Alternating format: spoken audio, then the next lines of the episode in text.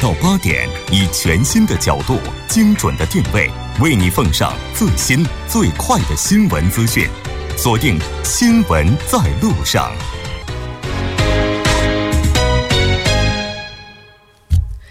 好的，半点过后，欢迎回来了解最新热点焦点。锁定调频一零点三，新闻在路上。稍后是广告时间，广告过后马上回来。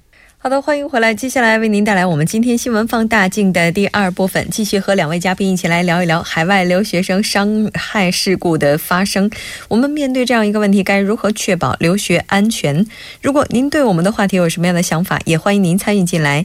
您可以发送短信到井号幺零幺三，提醒您每条短信的通信费用呢会收取五十韩元。此外，您也可以在 YouTube 当中搜索 TBS EFM，在收听 Live Streaming 的同时。点击对话窗参与进来。那刚才我们也提到了这些海外留学生他们的事故呢，其实是有一些共同点的。那如果我们要再把这个范围缩小，就缩小到韩国哈，就是离我们最近的地方。那韩国的话，这些留学生一般这个就是这个是他们会遇到一些什么样的事情呢？就是韩国留学生在中国。或者说，中国留学生在韩国会遇到哪些事故？其实我在整理资料的过程中发现，不管在哪个国家留学，其实作为留学生群体，他可能面临的都是差别不是会很大的一些共性的一些情况。嗯，比如说像在海外的话，会遇到性犯罪的可能性。嗯，然后还有就是打架当中的可能性。还有就是交通事故。那韩国这边比较特殊的有一点呢，就是说打架这边的话，因为其实中国人很多都会觉得说，哎。两个人推推拉拉拉拉扯扯不算打架，嗯，但在韩国这边的话，他是这样去撞一下，其实就算是的，嗯，所以就有就有很多就是入乡随俗，你要去了解当地的法律。那还有就性犯罪这块的话，也会涉及到现在就是韩国这边性犯罪者他的信息会公开。现在最新的一个情况就是有已经达到了五万名的一个就是说被公开的这种。公开的性犯罪分子的人数，这个的话不仅是留学生，其实全国的国民都是要予以重视的。就是如何去保护到自己，因为相当于有百分之零点一的人被分类为性犯罪分子。嗯，而且据我所知，在韩国的话，如果有这种性犯罪的一些前科的话，他们好像有那种电子脚环，是吧？有啊，有啊。那种电子脚环的话，现在在韩国的话，是不是刚才您提到的那五万多人，他们脚上都是有电子脚环的，都有吗？就只要有性犯罪前科，然后就脚上需要有那个电子脚环。嗯，应该有的是都有啊，应该都有。对，应该是都有的，不是那个都是看轻重就来做的，对，群众来做的。然后五万五万人全不是全部都有的那个。啊，嗯，不过是公开信息，公开信息的五万人，对，因为韩国有个比较特别，它就是因性侵的犯罪被处以刑事处罚的话，不管是哪种类型的刑事处罚，它的信息同样是身份信息公开，啊，所以它跟其他国家不太一样，在这方面，嗯。那其实那个什么呀，就是刚才提到那种电子脚环哈。据说在韩国的话，比如说您家庭住址附近是否有性犯罪者，是否有这种带着脚环的人的话，好像在一些网站上都都是能够查到的，对吧？对呀，对呀。然后就在网上可以查到，或者是在嗯那个 application A P P 也可以下载，嗯，用用 A P P 下载，然后可以看到就周围的有没有性犯罪的人。这可以直接可以看到啊！突然好好，我觉得好恐怖的感觉哈。没错，我都不知道，我以前可以下载软件，呃，下载了，然后我自己也看了。但是如果看到家附近有，不是很害怕吗？不知道会更安全吧？哦，我就是不知道。不过一般性犯罪的人的习惯就是，就他们重犯。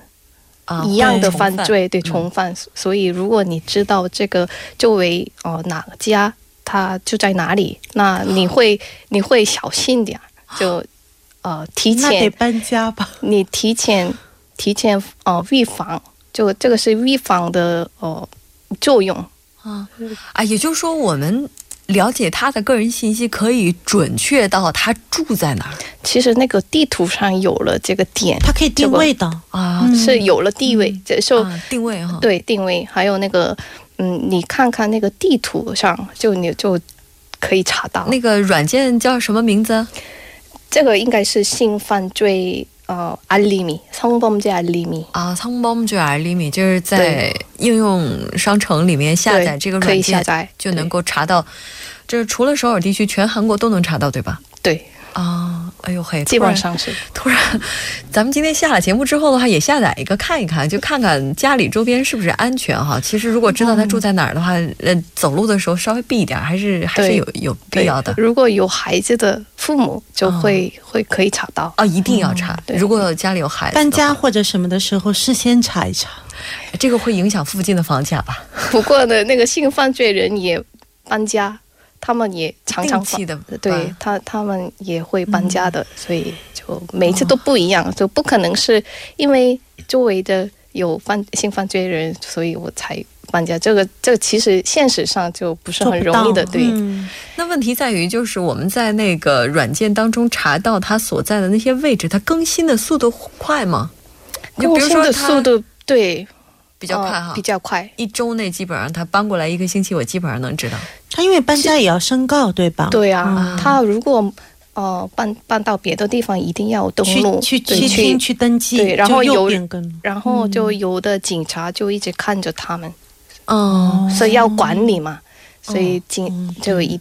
一定的，就相当于社区去管理他们。对，是，啊，这么看起来，其实韩国的话，相关方面制度还是非常完善的。所以关键就在于我们不是特别了解的感觉哈。嗯，那今天的话，其实咱们刚才也提到了韩国留学生以及中国留学生的话，他们比如说在这个这对方的国家里面会发生一些案件。我的印象当中啊，韩国留学生在中国的话，发生比较多的是这种出租车。我记得自己在北京的时候听到交通事故，呃，不是交通事故，就除了交通事故之外的黑车。我们都知道，就有一段时间啊，就比较早了。当然，有一段时间的话，北京的话，那个当我们这种打车程序还不是特别完善的时候，坐黑车，对对对对对对，然后。哪种事故呢？是嗯，当然都是一些风闻哈。当然这几年会好很多。您听到的是什么样的风闻？哎，这个我们作为一档非常严肃的广播节目，然后不应该在广播当中传播一些风闻。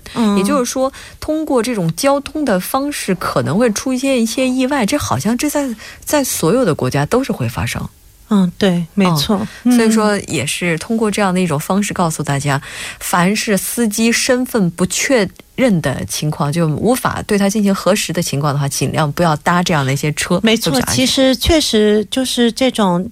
搭便车或者是搭黑车的这种方式呢，看起来是很方便很快，但其实它背后的风险就是不一定会受到法律及时的保护。嗯，我觉得大家最应该知道，就是要万一自己遭遇到一些什么事儿的时候，我们应该做什么呢？特别是对于留学生朋友，我不知道李警官有没有什么建议啊？对，首先是报警。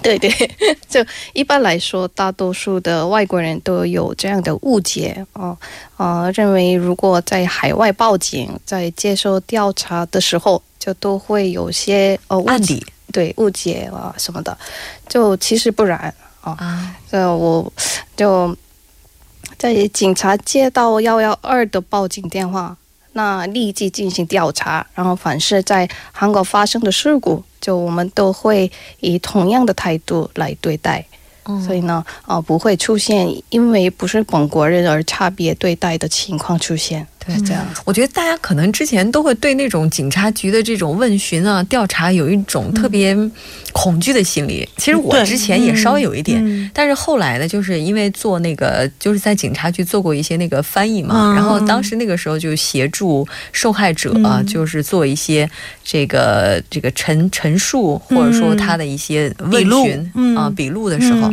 那时候就发现，其实韩国的警察都非常的亲切，问一些问题只要如实回答就好了。做完笔录，他会。根据你这份笔录，然后再进行一些更加详细的调查。对对，没错。嗯，而且幺幺二报警的时候，就如果你不不会说韩语的话，也有翻译。嗯哦，比如说我们的中文警官。对，还有一个呢，就是我想补充一下，就是说韩国这边比较特殊，它有个女性紧急电话，幺三六六。所以其实很多 很多人都不知道，大多数中国女生都不知道。但其实这个电话呢，中是可以用中文去打的。嗯，这个电话主要是韩国的政府部门女性家庭部运营的一个电话。它是为帮帮助遭到性侵的儿童及女性，所以在这方面，如果遇到任何想咨询的问题或者有困扰的话，就可以直接打这个电话。然后呢，这个电话并不是报警电话，而是说通过他们的帮助。然后去协助去警察局报警，所以它是有各个国家的文字可以中文沟通的，嗯，其实是很实用。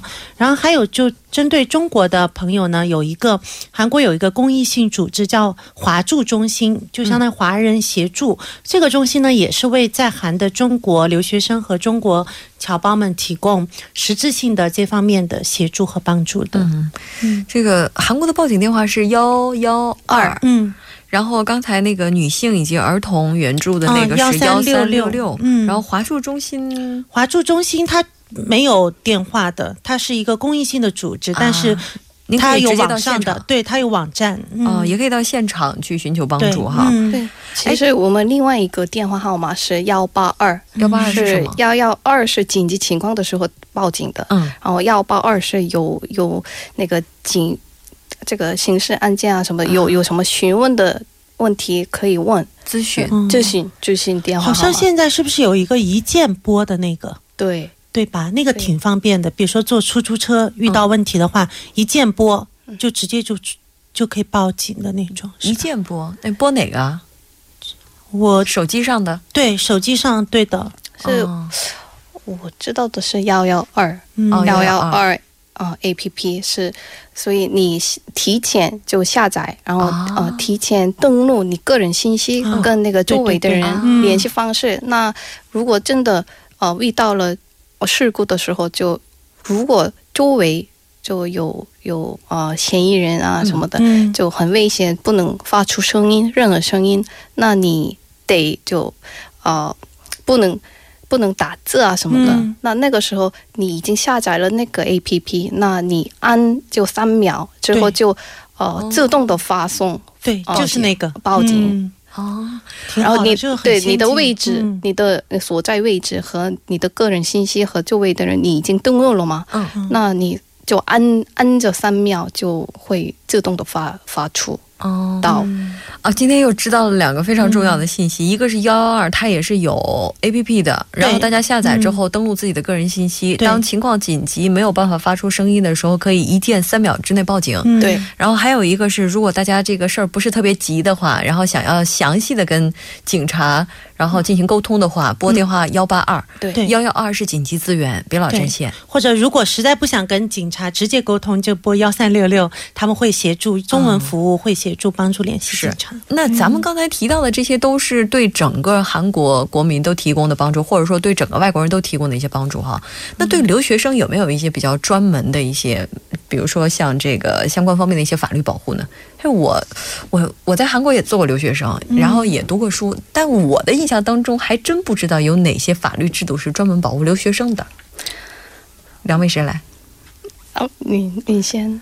嗯，就韩国这边的话，保护留学生的那个政策跟法律我没有找到，但是呢，统计了一下全世界现在保护留学生的最新的动向来看呢，澳大利亚呢是走在全世界各个国家前面的，移民多啊。澳大利亚，它对留学生也多，它推出了一个国际学生保护法，这是世界上第一个，也是目前唯一的一个保护法，就专门针对海外学生教育服务，比如说针对呃，就是过来留学的学生，他们这些进行的就是如何去保护他们的合法权益，专门为他们立的法，并且呢，澳大利亚还设定了一个签证通报制度，就是说这。在澳大利亚读书的学生的上学出勤率、上课的情况，全部都会报给移民局。移民局会把这个情况全部输到电脑里面。一旦学生发生了任何问题，都在系统里可以找到学生的信息。这样也避免了，比如说长时间学学生没有来学校，学校才发现这个学生失踪的情况。所以其实是一个很好的预警措施。嗯。韩国这边的话呢，我查了一下，就是我就是中国这边驻韩国的大使馆的教育部呢，它有一个关于留学生的安全指南。这个指南非常的详细，里面包括如何财务安全、人身安全、室内安全，然后火灾预防这些方方面面。包括搬家这些方方面面的提醒是非常详细的一个指南，所以我觉得广大留学生朋友都可以去下载来看看啊。这也其实等于就是一个指南，但是这种帮助，就比如说我们遇到事儿啊，或者说法律方面的这些帮助，真的留学生呢，不知道有没有慌？这个我们的李警官。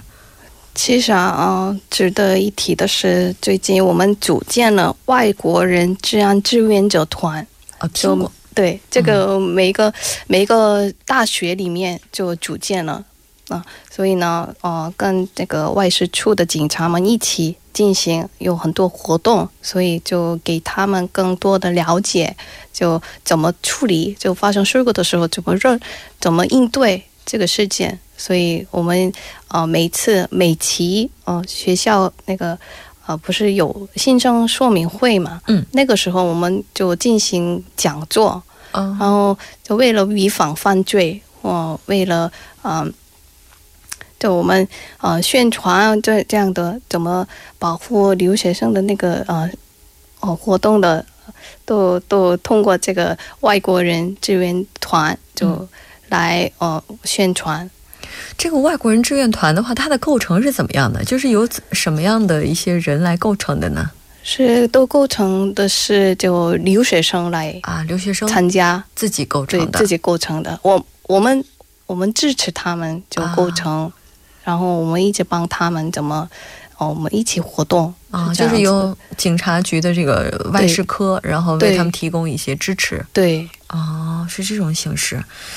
那其实也就是说，这一部分的话不是完全的空白，但只不过跟澳大利亚等等这样的一些，对，它没有达到立法的这样一个程度，跟这些留学大国比起来还是有距离。对，嗯。当然，这个其实来韩国的留学生的数量也是在不断的增加哈。那未来可能还会不断的去增加。在这种情况之下，相关的立法相信也会比较快的去进行完善。那在发生这些类似类似的事故的时候，像警警局方面一般都会怎么处理呢？哦。我们来看一下，其实像这些类似的事故，咱们今天在这个故事在在讨论的一开始就提到了这位张同学哈，这种事故，嗯，这个如果这个事情要是发生在韩国的话，会怎么样去处理呢？就如果发生相似的事件啊，处理方式可能会跟美国有点不一样。嗯，首先呢，啊，相比美国。就韩国是个领土面积比较小的国家，然后因此会更方便的查找监控的呃录像啊、黑盒、黑盒子、黑匣子啊、黑匣子啊，或者是呃可呃容比较容易找到目击者。不过呢，呃虽然在这里呃无法详细告诉大家排查的手段，因为这个是涉及到一些机密哈。对，但是首先啊。如如果接到这样的呃报警，嗯，那警察会在第一时间啊赶往事发现场就进行调查，然后呢，就失踪案件中啊会派出专门的女性清扫啊调查小组进行啊走访调查，然后像绑架呀什么失踪这种啊情况。会从被害者的家庭啊、朋友、学校、邻居、大使馆等周围的情况开始调查。嗯，所以呢，犯罪动机啊、目的啊，也会从被害人的周边进行调查。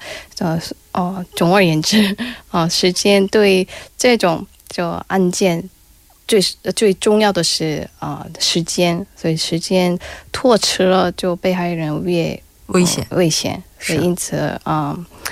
这样啊，如果身边发生了类似的事件，一定要尽早进行报警，是最重要的。那刚才你也提到了，说这个我们有的时候可能会发现周边的，就是身边的这位朋友他突然消失不见了，但是有可能查了之后发现他只是手机没电了。那所以我们大概在就是他不见了多长时间之后报警会比较合适呢？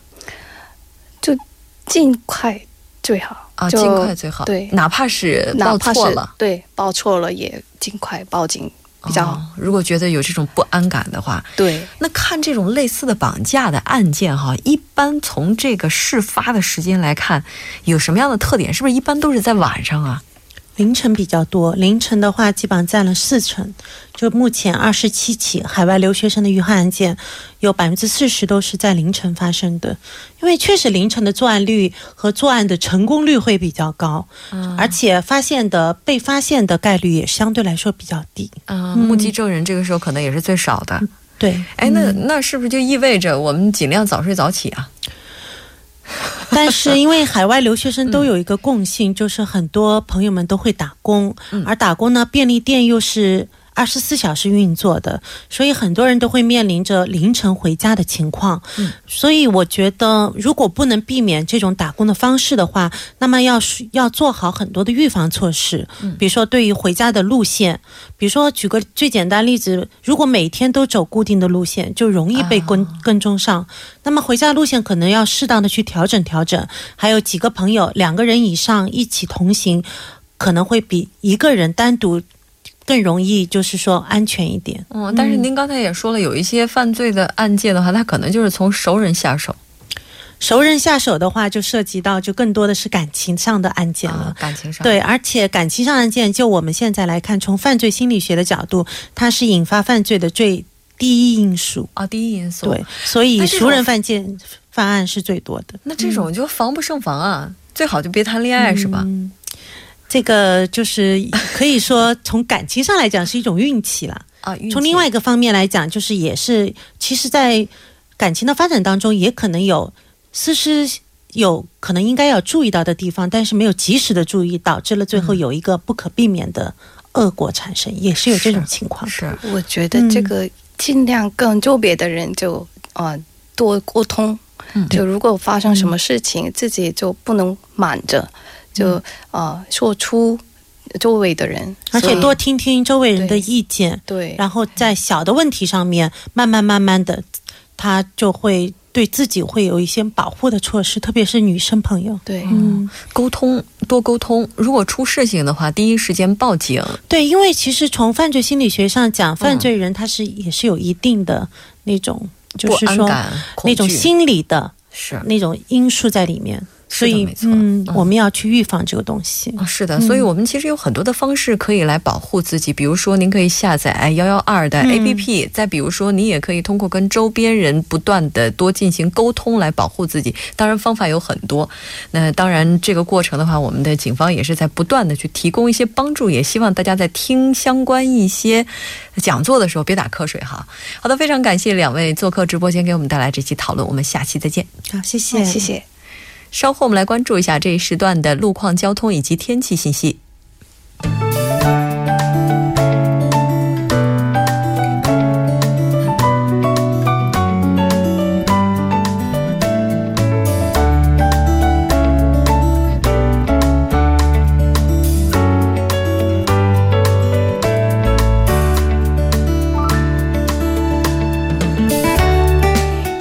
到了首尔时间晚上七点五十四分，我们首先来关注一下路面情况。刚才为大家播报的三十分钟前发生在盆塘水西路城南方向的交通事故仍在处理当中，受事故的影响，一车道已被封锁，提醒后行车辆提前变道。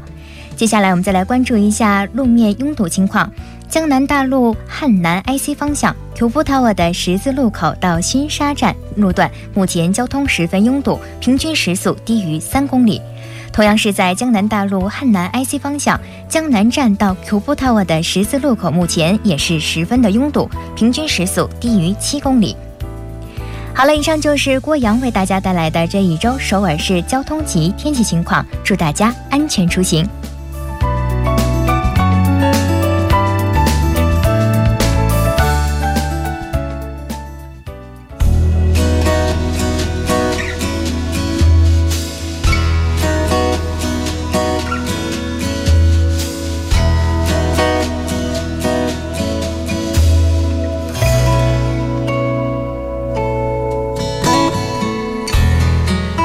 这里我们今天两小时的节目马上就要接近尾声了，最后依然为您送上我们今天的结束新闻。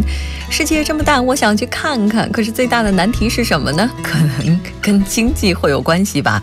但是有这样一个美国男子，他做到了免费游世界，到底是怎么回事儿呢？那这位朋友他叫彼得，他是美国信用卡一家对比网站的联合创始人。他在短短一年多的时间内呢，飞机里程就累积了一百万的这样的一个数据哈。随后呢，他就带着一家四口开始了刷飞机里程免费游世界之旅。今年一月份呢，他和妻子带上两个孩子，正式启程开始游世界。他们去过很多地方，去过拉普兰，到过肯尼亚，在加勒比海上也游过泳，也到过东京的迪士尼，足迹已经遍布了五大洲。所以说，只要我们心里面有梦想，有很多事情是可以实现的，并且呢，会以一种我们想象不到的方式去实现。关键的就在您是否愿意去迈出第一步。好的，非常感谢您两小时的陪伴。我们明天晚上的同一时间依然陪您在路上。我是木真。